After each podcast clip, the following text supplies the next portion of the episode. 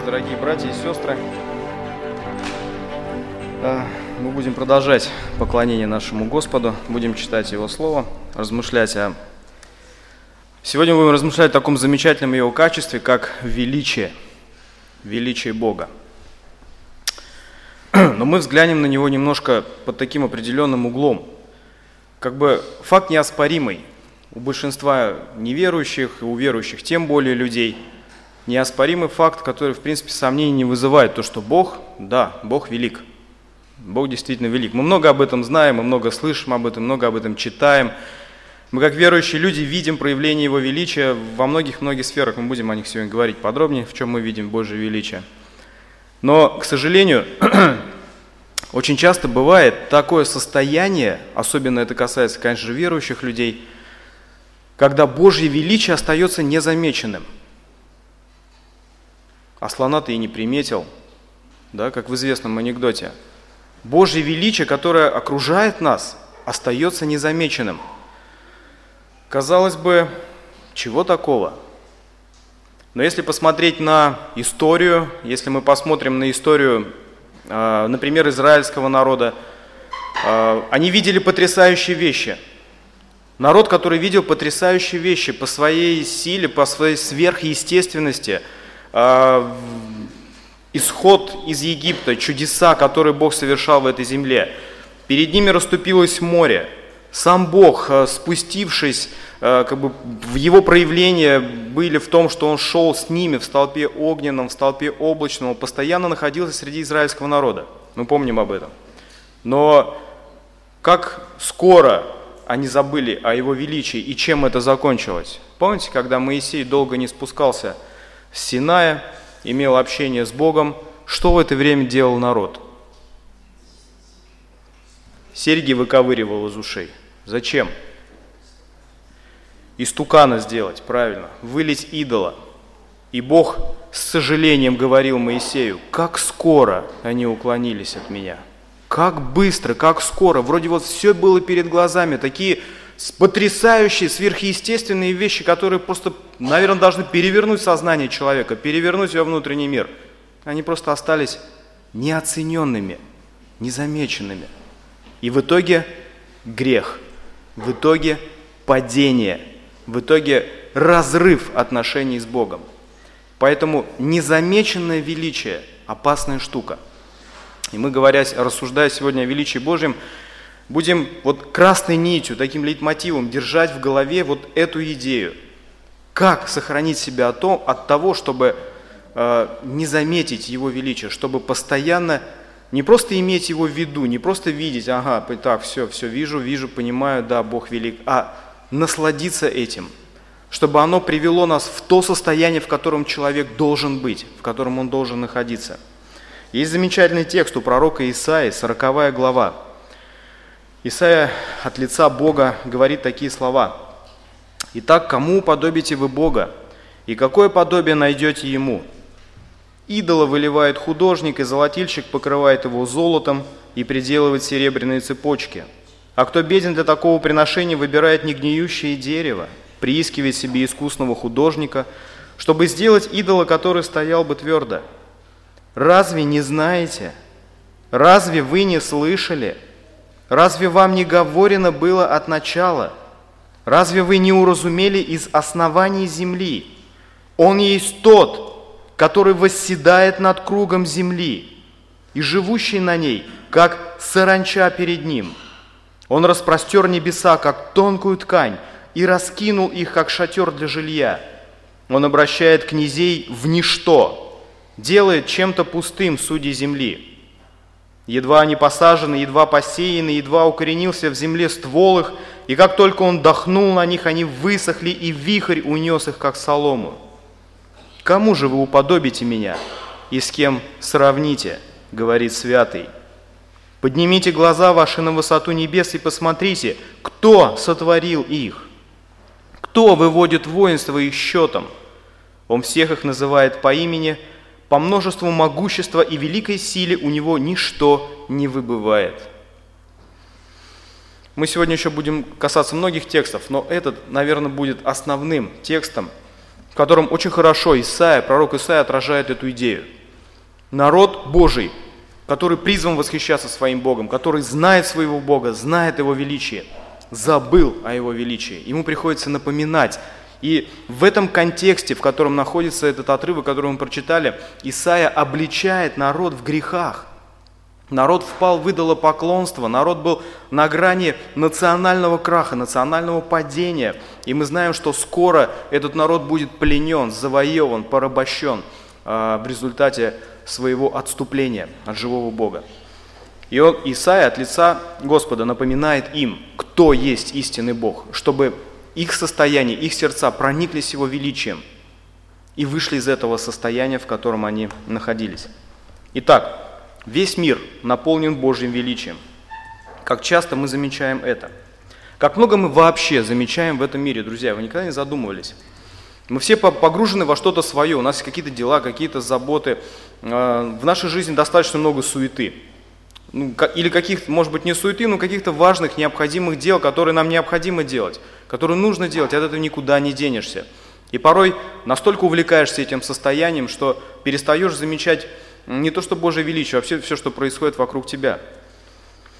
Однажды газета «Вашингтон-Пост» провела очень интересный социальный эксперимент. Кто знает, наверное, вы, вам будет полезно услышать это еще раз для назидания. Кто не знает, вам это будет еще более интересным. Был очень интересный эксперимент. Послушайте. Человек стал на станции метро в Вашингтоне и начал играть на скрипке. Это было холодным январским утром. Он сыграл 6 пьес Баха примерно где-то за 45 минут. 45 минут он играл, этот скрипач. За это время, так как это был час пик, э, респонденты подсчитали, что 1100 человек прошли через станцию. 1100 человек за 45 минут, пока он играл, прошли через станцию. Большинство из них это были люди, которые направлялись на работу. Три минуты прошло, и мужчина средних лет заметил музыканта – он замедлил свой шаг, остановился на несколько секунд, а затем поспешил дальше по своим делам. Минуту спустя скрипач получил свой первый доллар. Женщина бросила деньги в кейс и, не останавливаясь, просто прошла дальше. Через несколько минут кто-то прислонился к стене, чтобы послушать его, но, посмотрев на часы, убежал. Скорее всего, что он опаздывал на работу. Тот, кто обратил внимание больше всего, был трехлетний мальчик – но его мать утащила его за собой. Также повели себя и несколько других детей, но все родители без исключения заставляли их двигаться дальше. Детки останавливались, хотели послушать, но родители тащили их дальше, опаздывали. За 45 минут, пока музыкант играл, только 6 человек остановились и остались постоять на некоторое время. Около 20 человек дали ему денег, он собрал 32 доллара – но все продолжали идти своим обычным шагом. Когда музыкант закончил играть, никто не заметил. Никто не аплодировал и не было никакого признания. Никто не знал этого факта, но скрипачом был Джошуа Белл. Ну, все мы, конечно, прекрасно знаем, кто такой Джошуа Белл. Но они, видимо, знают, потому что здесь сделан акцент именно на его имени. Видимо, в каких-то определенных кругах э, этот человек имеет ну, авторитет, достаточно большой авторитет. Не зря он стал центром этого проекта. Джошуа Белл – один из самых талантливых музыкантов в мире. Он только что сыграл одну из самых сложных частей из когда-либо написанных на скрипке стоимостью 3,5 миллиона долларов. Не рублей. 3,5 миллиона долларов. За два дня до игры Джошуа Белл в метро все билеты на его концерты были распроданы в театре Бостона, где стоимость одного места составляла в среднем около 100 долларов. 32 доллара он тут собрал, да, за 45 минут. Вот такой был эксперимент. Эта газета провела этот эксперимент для того, чтобы ну, задаться следующими вопросами. В обычной среде, в неподходящей обстановке, в неподходящий час, можем ли мы воспринимать красоту? Что-то действительно красивое, стоящее, сильное. Как мы реагируем и что мы делаем, чтобы, чтобы понять это? Можем ли мы увидеть талант в какой-то неожиданной обстановке? Те же самые вопросы мы можем задать к себе, как э, верующие люди. Как часто мы умеем остановиться в своей суете, остановиться в своих делах и насладиться величием Божьим, которое окружает нас, и не просто окружает, оно наполняет нас. Так как у нас есть преимущество перед неверующими людьми, Божье величие наполняет нас изнутри. Мы, мы, нам открыт, какой Он. В нас живет Святой Дух. В нас есть истина Божьего Слова, которая раскрывает нам потрясающие вещи.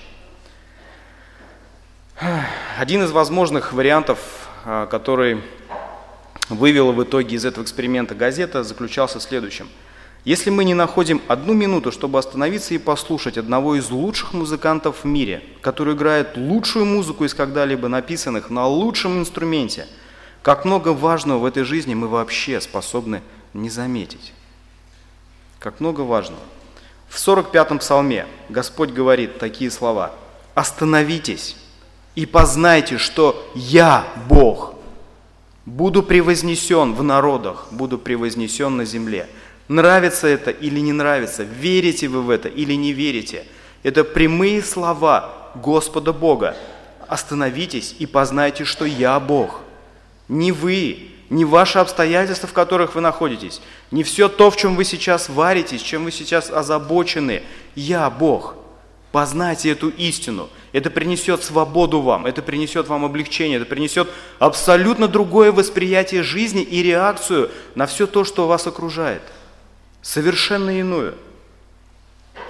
Друзья, мы будем говорить о величии Бога, рассматривая его в четырех аспектах. Четыре, четыре важные такие, они не исчерпывающие, но самые основные направления, четыре важные сферы, где мы можем э, очень ярко, сильно увидеть Божье величие. Во-первых, это творение, во-вторых, это священное писание, в-третьих, это жизнь и служение Иисуса Христа, и последнее обстоятельство – это жизнь верующих людей, жизнь его детей, измененные жизни детей Божьих. Вот это четыре сферы, где наиболее ярко проявляется Божье величие, и которые должны нам помочь в нашей повседневной жизни, а, вот в наших повседневных делах, которые мы совершаем, не пройти мимо этого потрясающего музыканта, который играет потрясающую музыку. Итак, давайте поговорим о творении. В 18 псалме Давид пишет замечательные слова.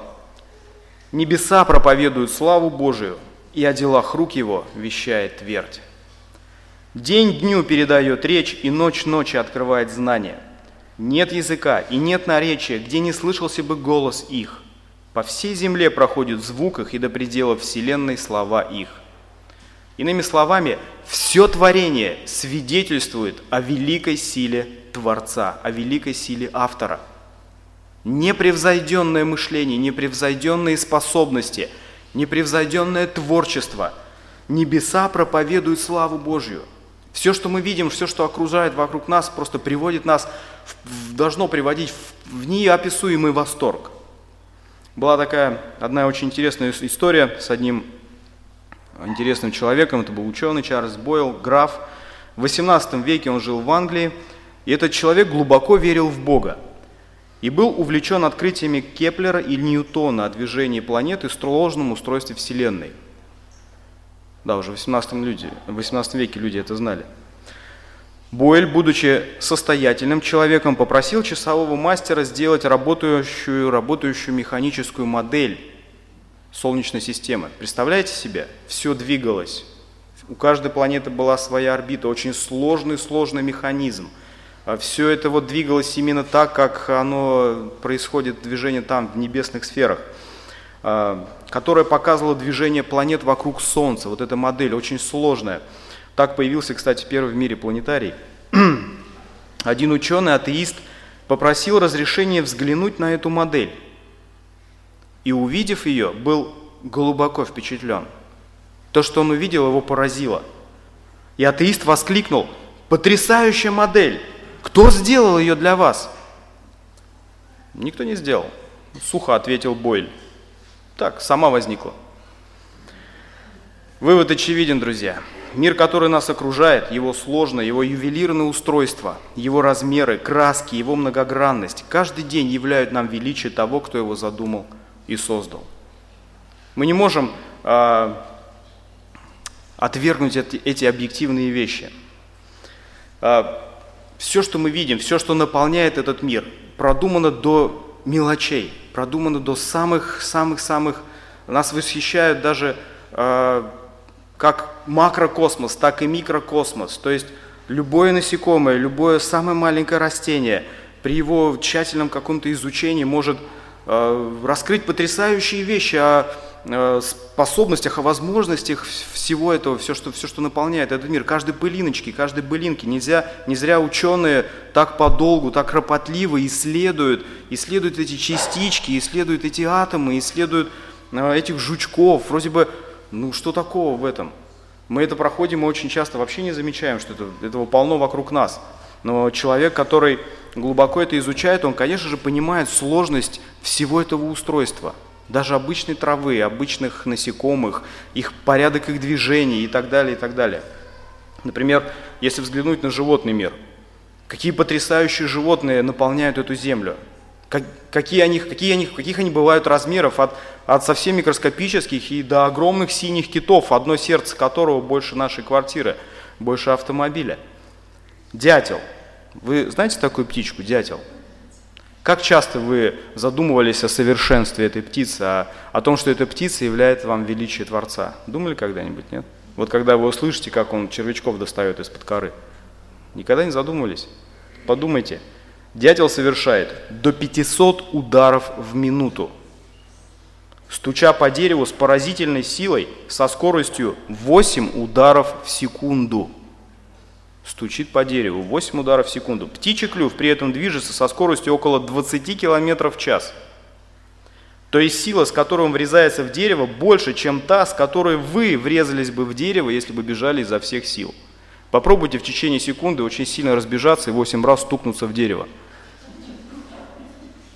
Мне кажется, одного раза даже хватит, да, чтобы понять, что это вообще нереально выполнить. Представьте себе, что это столкновение в контексте дятла совершается 500 раз в минуту. Но голова дятла обладает особой системой поглощения ударов, которая защищает мозг. Такое чудесное создание может быть только результатом сознательного замысла. Не какого-то взрыва, не какой-то эволюции, не, не какого-то э, еще человеческого изобретения, вымысла любого, лишь бы отвергнуть существование автора, существование Творца. Сложная красота этого мира а, свидетельствует нам о величии Божьем. Любое его творение при тщательном изучении будет свидетельствовать нам о величии его Творца.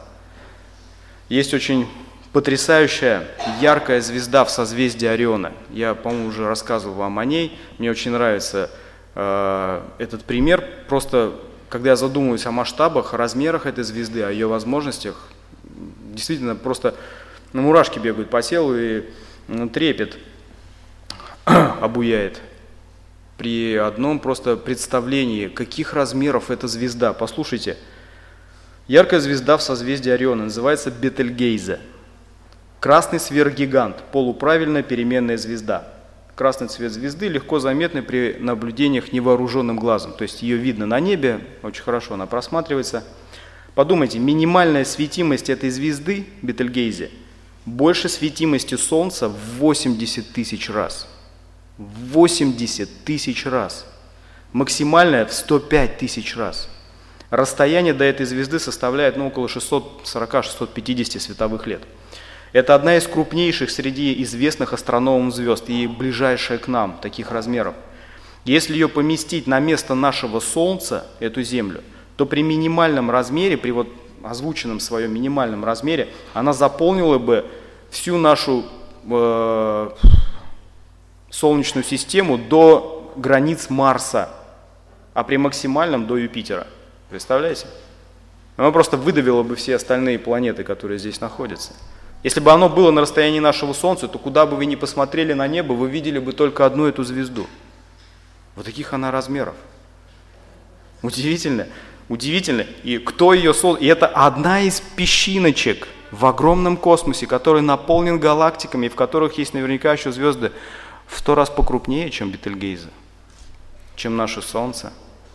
И все это находится в таком удивительном и гармоничном расположении, что просто когда мы, когда мы задумываемся об этом, то наше сердце приходит в состояние восторга, и мы преклоняемся перед величием того, кто все это создал. От этой былиночки, от этих насекомых здесь на земле, которых мы видим, пинаем, расшаркиваем, и до огромных звезд, которые мы наблюдаем в этом небе.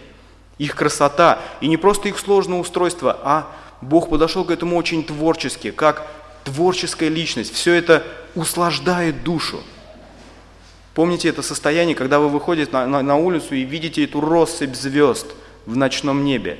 Это не просто сложно, это не просто вау, это еще и восхищает.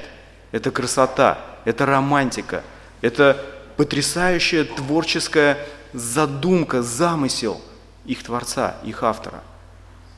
И все это создано с одной целью – возвещать Божье величие, доносить характер Бога, одно из его качеств, как и величие, до его создания, до человека. Человек способен осознать, осознать, не просто жить в этой красоте, не просто жить в этой многомерности, он способен проникнуться величием и воздать славу тому, кто это все создал. Друзья, вот наше состояние должно быть. Каким должно быть наше состояние? Рассматривая его творение, рассматривая ювелирное устройство этого мира, мы проникаемся восхищением – признательностью и величием того, кто это создал. Творение свидетельствует нам о Творце, о Господе. Священное Писание – еще одна составляющая, такая важная, а, где мы наблюдаем Божье величие. Потому что Священное Писание открывает нам более интимную сторону, более тонкую, ту, ту которую мы не видим, то, остается, которое остается за нашим восприятием, за пределами нашего восприятия, то, что мы не можем увидеть глазами, не можем услышать, не можем осязать. Священное Писание открывает нам а, Его славу, Божью славу, Его величие, которое происходит в духовном мире. События, которые происходят в небесной сфере, показывают нам небесное поклонение и являют величие Бога очень ярко, очень живо. В том же 18 псалме, 8-9 стихе Давид пишет – Закон Господа совершен. Он говорил о творении, он говорил о всем, что нас окружает, о том, насколько это, насколько это мощное свидетельство для человека. И теперь он говорит о священном писании, он показывает два вида откровений, которые должно пронзать человека насквозь. Это творение Божие и его закон, его слово, его истина. Закон Господа совершен, укрепляет душу. Откровение Господа верно умудряет простых. Повеление Господа праведны, веселят сердце. Заповедь Господа светла, просвещает очи. Если творение просто показывает нам величие, размеры и э, потрясающий творческий замысел Творца, то Священное Писание открывает нам его сердце, открывает нам его мотивы, открывает нам его какие-то внутренние качества, которые присущи его характеру. И это восхищает ничуть не меньше, а порой и больше, чем Э, все размеры космоса. Когда мы наблюдаем э, красоту, величие Божьей любви, силу Его гнева, непревзойденную святость, и все это открывает нам Библия для того, чтобы человек был в состоянии восхищения и преклонения перед своим Творцом. Мы наблюдаем картину небесного поклонения. Мы можем сейчас заглянуть туда и увидеть, что там сейчас происходит. Подумайте, Откровение, 5 глава.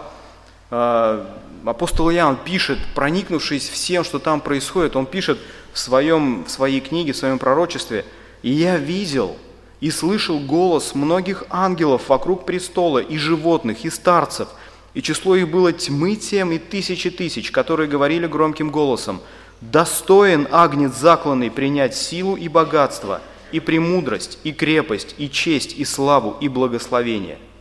И всякое создание, находящееся на небе и на земле, и под землей, и на море, и все, что в них, слышал я говорила, сидящему на престоле и Агнцу благословение и честь, и слава, и держава во веки веков. И четыре животных говорили «Аминь». И двадцать четыре старца пали и поклонились живущему во веки веков. Нормальная реакция на присутствие сидящего на престоле – мы этого не видим. К сожалению, мы, мы, мы знаем, мы, мы научены, мы верующие люди, мы это читаем, мы знаем, но не, лежите вы ниц постоянно, размышляя о том, что сейчас там происходит. Ну нет, нет, пока нет, пока нет. Но я думаю, скоро мы присоединимся к этим старцам, к этим животным, И нам уже не нужно будет, чтобы какой-нибудь Сергей Равнейко с какой-нибудь кафедры возвещал нам о Божьем величии, потому что мы будем это видеть. И мы будем проникнуты этим состоянием. Мы будем в состоянии этого преклонения перед не просто величием Его как Творца, а как величие Его, Его величие как Искупителя, как милостивого, как любящего, как нашего родного Отца, который возлюбил себя и отдал себя за нас – покрыв все наши немощи, нашу вину, наши грехи, наши сердца будут в состоянии преклонения перед Ним постоянно. Постоянно.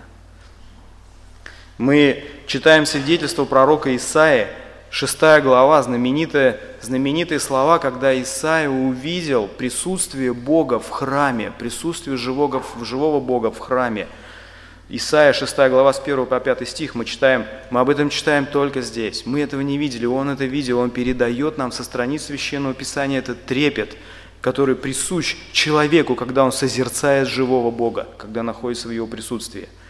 В год смерти царя Озии видел я Господа, сидящего на престоле высоком и превознесенном, и края рис его наполняли весь храм. Вокруг него стояли серафимы, у каждого из них по шесть, по шесть крыл, двумя закрывал каждое лицо свое, двумя закрывал ноги свои, двумя летал. И взывали они друг к другу и говорили, «Свят, свят, свят Господь Саваоф, вся земля полна славы Его».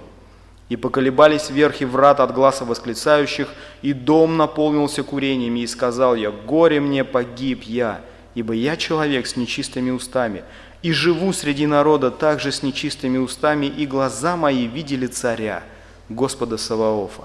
Друзья, в каком контексте дано это откровение, дано это описание явления Божьей славы? Помните? Помните вообще цель книги пророка Исаия? Зачем он ее писал? Он обличал народ. Он обличал народ в отступлении от этого Господа, который явился ему, края рис которого наполняли весь храм, и все небесное воинство преклонялось перед ним – а народ израильский решил обратиться к другим богам, жил как хотел, по велениям своего сердца, забыли о величии своего Господа. Забыли о том, что Он велик. Забыл, что Он наполняет всю землю, наполняет сердца Его своих детей, своих людей. Забыли об этом. И поэтому Исаия, Бог дал такое откровение, дал увидеть себя этому человеку для того, чтобы у Исаия было представление, от чего отказался израильский народ, от кого. Мы помним очень яркое явление Бога в книге пророка Иезекииля. Я не буду читать, помните, кто не знает, прочитайте, пожалуйста. Вся первая глава посвящена этому явлению. Когда Иезекииль, священник, находился в числе переселенцев при реке Хаваре, и он видел потрясающее явление Бога, Настолько потрясающе, что даже мы сегодня, там, несколько тысяч лет спустя, читая эти слова, читая это описание, и начиная все это представлять, как это все выглядело, э, великое облако, клубящийся огонь, серафимы, те же самые, да, которые закрывают свои лица, ноги, себя, летают перед Господом, взывая те же самые слова «Свят, свят, свят». И колесо, которое полно очей, и животные четыре, которые, у которых четыре лица, и каждое лицо идет в свою сторону, идет, не стоит. Иезекииль, я вообще не представляю, честно, это был, видимо, творческий человек с очень богатым воображением, который он смог для, до, до нас донести хотя бы такой образ. Представьте, что он видел там по-настоящему. Представьте, что Бог дал ему увидеть. Это еще хорошо, что у нас есть такое описание. Но Иезекииль был потрясен. Он несколько дней после этого был ну, он там пишет в смущении, ну, я думаю, вы понимаете, что это было за состояние, да? Не есть, не спать, ничего делать не мог, а только думал о том, что, что он видел. Он был потрясен проявлением этого величия. И также его слова были обращены кому? Переселенцам. Народу, который потерпел за свои грехи, за свое отступление от Бога. Народу, который забыл о его величии. Забыл. Только Библия может открыть нам внутреннее естество Бога его характер, его мотивы, его чувства. Библия рассказывает нам также о сверхъестественных событиях, которые происходили в мировой истории, которые Бог совершал в мировой истории. Вспомните, хотя бы самый яркий из них – это потоп, э, всемирный потоп, э, чудеса, которые Бог совершил в земле египетской, э, казни, Помните это море, которое расступилось перед израильским народом, сошествие Бога на Синай, когда вся гора тряслась, дымилась, были голоса, громы и молнии, и весь народ просто стоял в шоке. Они, они даже приблизиться не хотели. Моисею говорили, иди ты, мы туда не пойдем. Иди ты, там, что тебе Бог скажет, потом придешь, нам расскажешь. Мы туда не пойдем. Потому что их потрясла величие и святость того Бога, который э, вывел их, который взял их к себе в народ. И только в Священном Писании мы можем прочитать об этом. Поэтому оно и ценно для нас тем, что оно показывает нам то, чего мы увидеть не можем сейчас. Будь то это картины из прошлого, или это э, картины из небесного какого-то, из небесных сфер, из небесного поклонения. Но Священное Писание помогает нам проникнуться Божьим величием. Божьим величием, как Бога великого, святого, милующего Бога Искупителя. Еще одна есть очень важная сфера – это жизнь и служение Иисуса Христа. Когда Иисус Христос жил на этой земле, самое яркое проявление Божьей красоты, Его славы, Его величия заключалось в Нем. Причем, подумайте, а, Он был в облике обычного человека. Он был в облике, в облике обычного человека, он был обычным человеком. И проходя мимо вас, вряд ли бы он вызвал какой-то удивительный восторг, да, непонятный. Раз вот кто-то мимо вас прошел, и вы его в неописуемом восторге и восхищении – нет. Что, что служило к тому, чтобы люди приходили в подобное состояние? Послушайте, вот обычная реакция людей на какие-то действия Христа, на Его служение. И все удивлялись величию Божию.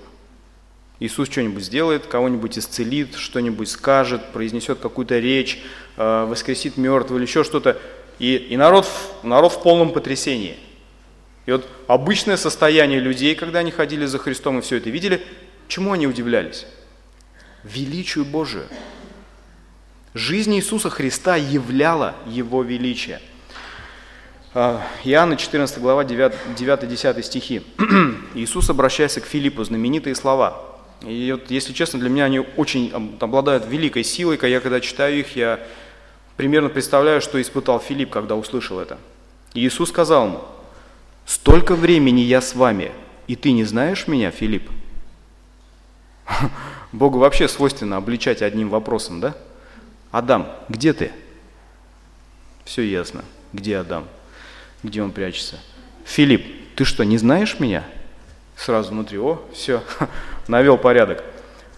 Дальше он продолжает. Видевший меня, видел Отца. Как же ты говоришь, покажи нам Отца. Разве ты не веришь, что я в Отце и Отец во мне? Слова, которые я вам говорю, не от себя. Отец, пребывающий во мне, Он творит дела. Разве ты не знаешь меня, Филипп? Слова, которые очень мощно являют Божье величие.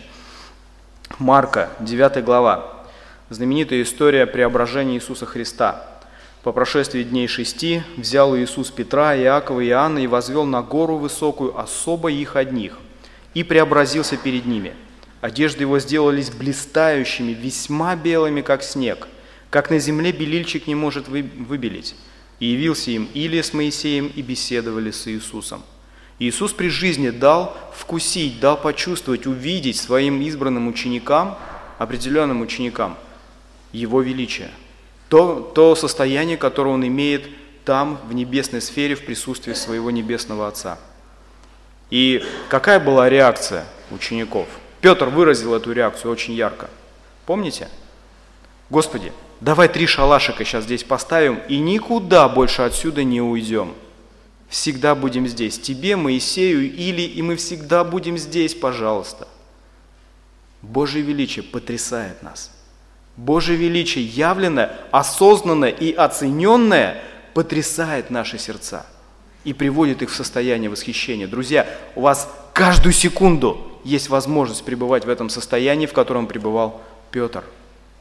Лишь только стоит отвести взгляд от суеты, от повседневности, от всего, что нас окружает, и на все, что нас окружает, посмотреть вот этими глазами. И ваши души, ваши сердца будут в состоянии преклонения и восхищения перед Богом. И вот еще реакция людей. В Евангелии от Луки в 5 главе 26 стихе Лука отмечает реакцию людей, опять же, он пишет, «И ужас объял всех, и славили Бога, и, быв исполнены страха, говорили, чудные дела видели мы ныне». Вот снова реакция на одно из действий Иисуса Христа. Ужас объял всех. Люди понимали, что это не простой человек, вроде с виду простой, обычный, от него не исходило сияние, у него не было крыл, крыльев, у него, у него не было каких-то отличительных черт, которые приписывали бы его, а, давали возможность понять, что он откуда-то с неба. Это был обычный человек, но его действия, его слова внушали священный ужас, трепет и восхищение в сердца человеческие. Славили Бога и говорили, чудные дела видели мы ныне, чудные, удивительные, сверхъестественные – сверхъестественное. Вспомните реакцию сотника у креста Иисуса Христа. Помните? Воистину, этот человек был Сын Божий. Он был потрясен. Он был потрясен, и я думаю, он выразил реакцию всех своих воинов. Авторы Евангелия записали его слова. Смерть Иисуса Христа потрясла его. Все, что он видел, все, что он созерцал, разбойники, Христос, его последние слова на кресте, его смерть, а, это все просто потрясло этого человека. Когда же все дивились всему, что творил Иисус, Он сказал ученикам Своим, «Вложите вы себе в уши слова эти. Сын человеческий будет предан в руки человеческие». В этих словах Иисус указал на главную цель своего пришествия своим ученикам. Все удивлялись всему, что совершал Иисус. Все были в восторге от того, что Он делал – как сегодня в восторге люди в цирке, там, от фокусников, от каких-то необычных способностей, которые они имеют. Да, как бы, но Иисус превзошел их всех, это, это мы понимаем. Но в чем Он превзошел всех больше всего? В чем? Он сказал как раз своим ученикам. Главная цель Его пришествия, которая является величие Божие ярче всего, Его смерть во искуплении человеческих грехов. По идее, он не обязан был это делать, он не должен был это делать но он это сделал. Он отождествил себя с грешным, с падшим человечеством, встал в один ряд с нами и стал нашим представителем в глазах Бога. И взял на себя вину всех людей, когда-либо живших, живущих сейчас и будущих жить, а тех, тех, которые будут жить после нас, всю вину, независимо от степени греха, взял на себя и умер как представитель твой – умер вместо тебя. Осознанная эта истина, оцененная и принятая, восхищает наши сердца больше всего. Бетельгейзе не сравнится. Не сравнится с величием креста Христова. На кресте было очень ярко явлена Его милость, Его любовь Его величие. Он, будучи образом Божьим, не почитал хищением быть равным Богу, считал это абсолютно нормальным – но уничижил себя самого, приняв образ раба, сделавшись подобным человеком и по виду став как человек, смирил себя, быв послушным даже до смерти и смерти крестной. Поэтому и Бог превознес его и дал ему имя выше всякого имени, чтобы пред именем Иисуса преклонилось всякое колено небесных, земных и преисподних, и всякий язык исповедовал, что Господь Иисус Христос в славу Бога Отца.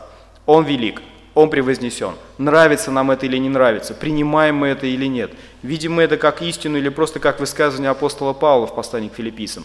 Перед ним преклонится всякое колено. И дай нам Бог, чтобы Его величие не ужасало нас в тот момент, а приводило в восхищение, трепет, и, в, и, стар, и чтобы наши сердца исторгали любовь по отношению к превознесенному Христу. Не ненависть, не ропот, не злобу, не ожесточение – а любовь. Еще одна сфера, друзья, жизнь верующих людей. Величие Бога очень сильно проявляется в жизни Его детей.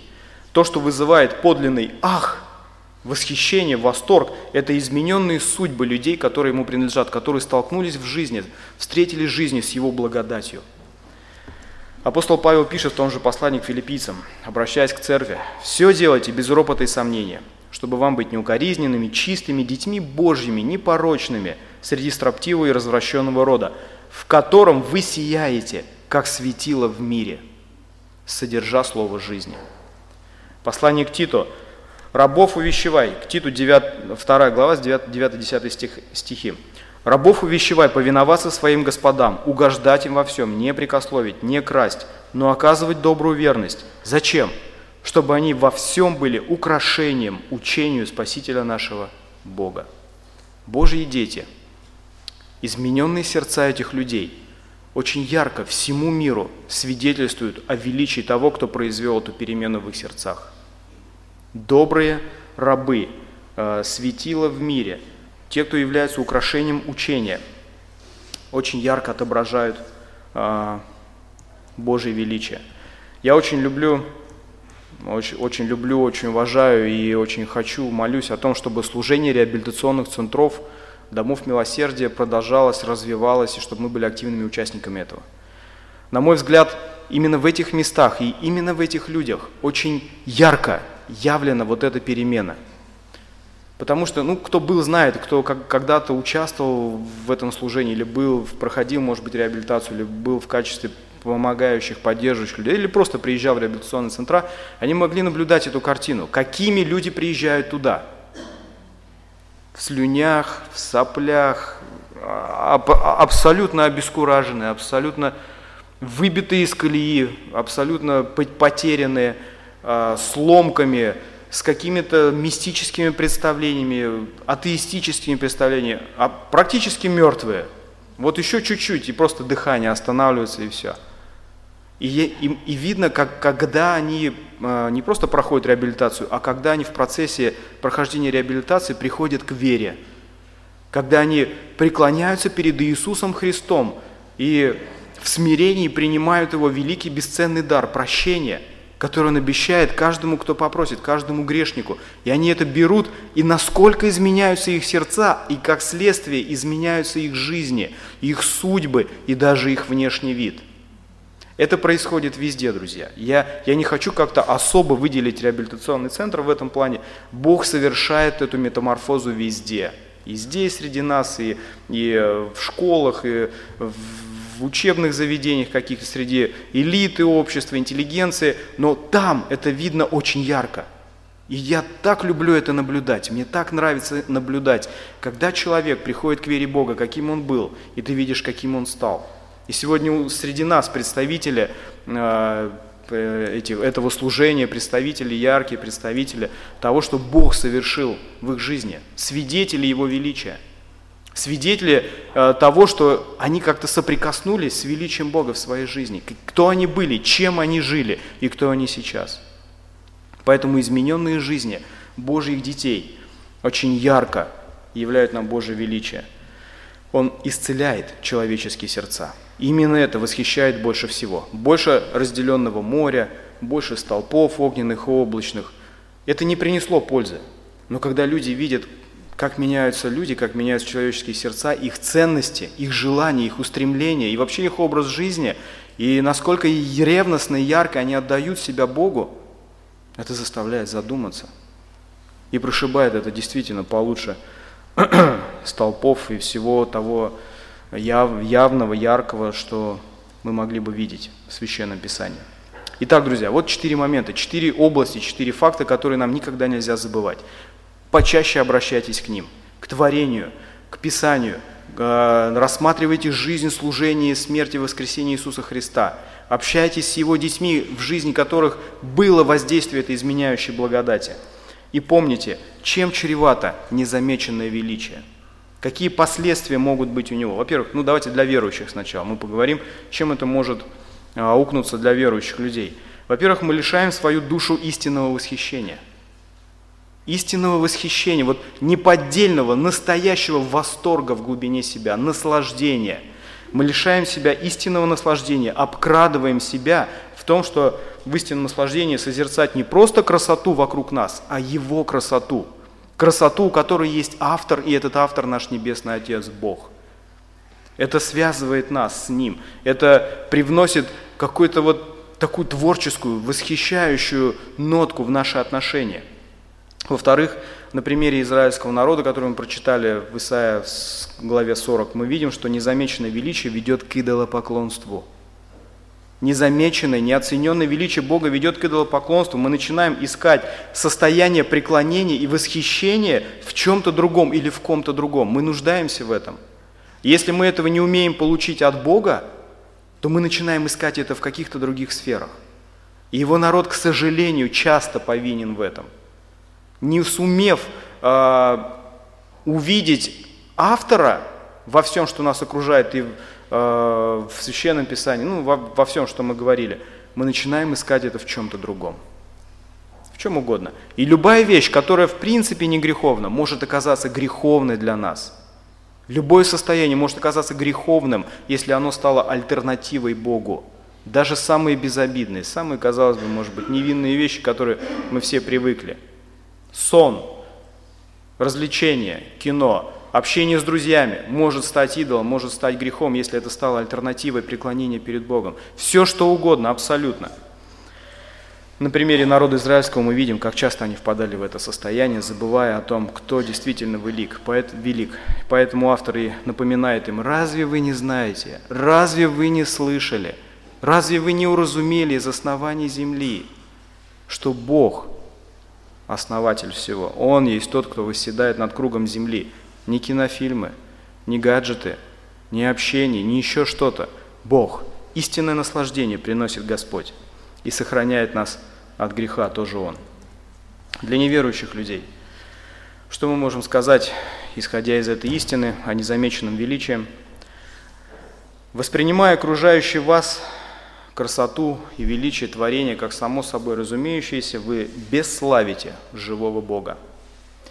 Приписывая происхождение и потрясающий порядок всего, что вас окружает воле слепого случая или какого-то нелепого взрыва, вы закрываете глаза на ответственность, которую вы имеете перед своим Создателем. И тем самым оказываетесь не готовыми ко встрече с Ним – в послании к римлянам в первой главе апостол Павел, как божественный прокурор, выносит приговор всему человечеству, и он прописывает, проговаривает эти пункты, в которых виновно человечество. С 21 стиха он пишет, «Но как они, познав Бога, то есть рассмотрев творение, поняв, что оно имеет автора, имеет замысел, все так здорово и классно, но как они, познав Бога, не прославили Его как Бога, увидев это все, люди просто отвернулись, не придали этому значения, не прославили его как Бога. Вот творение не привело их в надлежащее состояние э, богобоязненности и начала поиска его, да? И не возблагодарили, но осуетились в умствованиях своих и омрачилось несмысленно их сердце, называя себя мудрыми, обезумели и славу нетленного Бога изменили в образ, подобный тленному человеку и птицам, и четвероногим, и присмыкающимся. Творение должно было привести человека в это состояние, к началу поиска, поиска Создателя, Творца, Источника всего. Оно не дает спасения. В творении мы не найдем истину о кресте Иисуса Христа, для этого нужно обратиться к Священному Писанию. Но творение рассказывает нам об, о величии Бога, и о нашей ответственности перед Ним. И люди, все люди, верите вы в это или не верите, атеисты вы или религиозные люди, вам открыто это. Вам открыта эта истина, что все, что вас окружает, создал Господь Бог.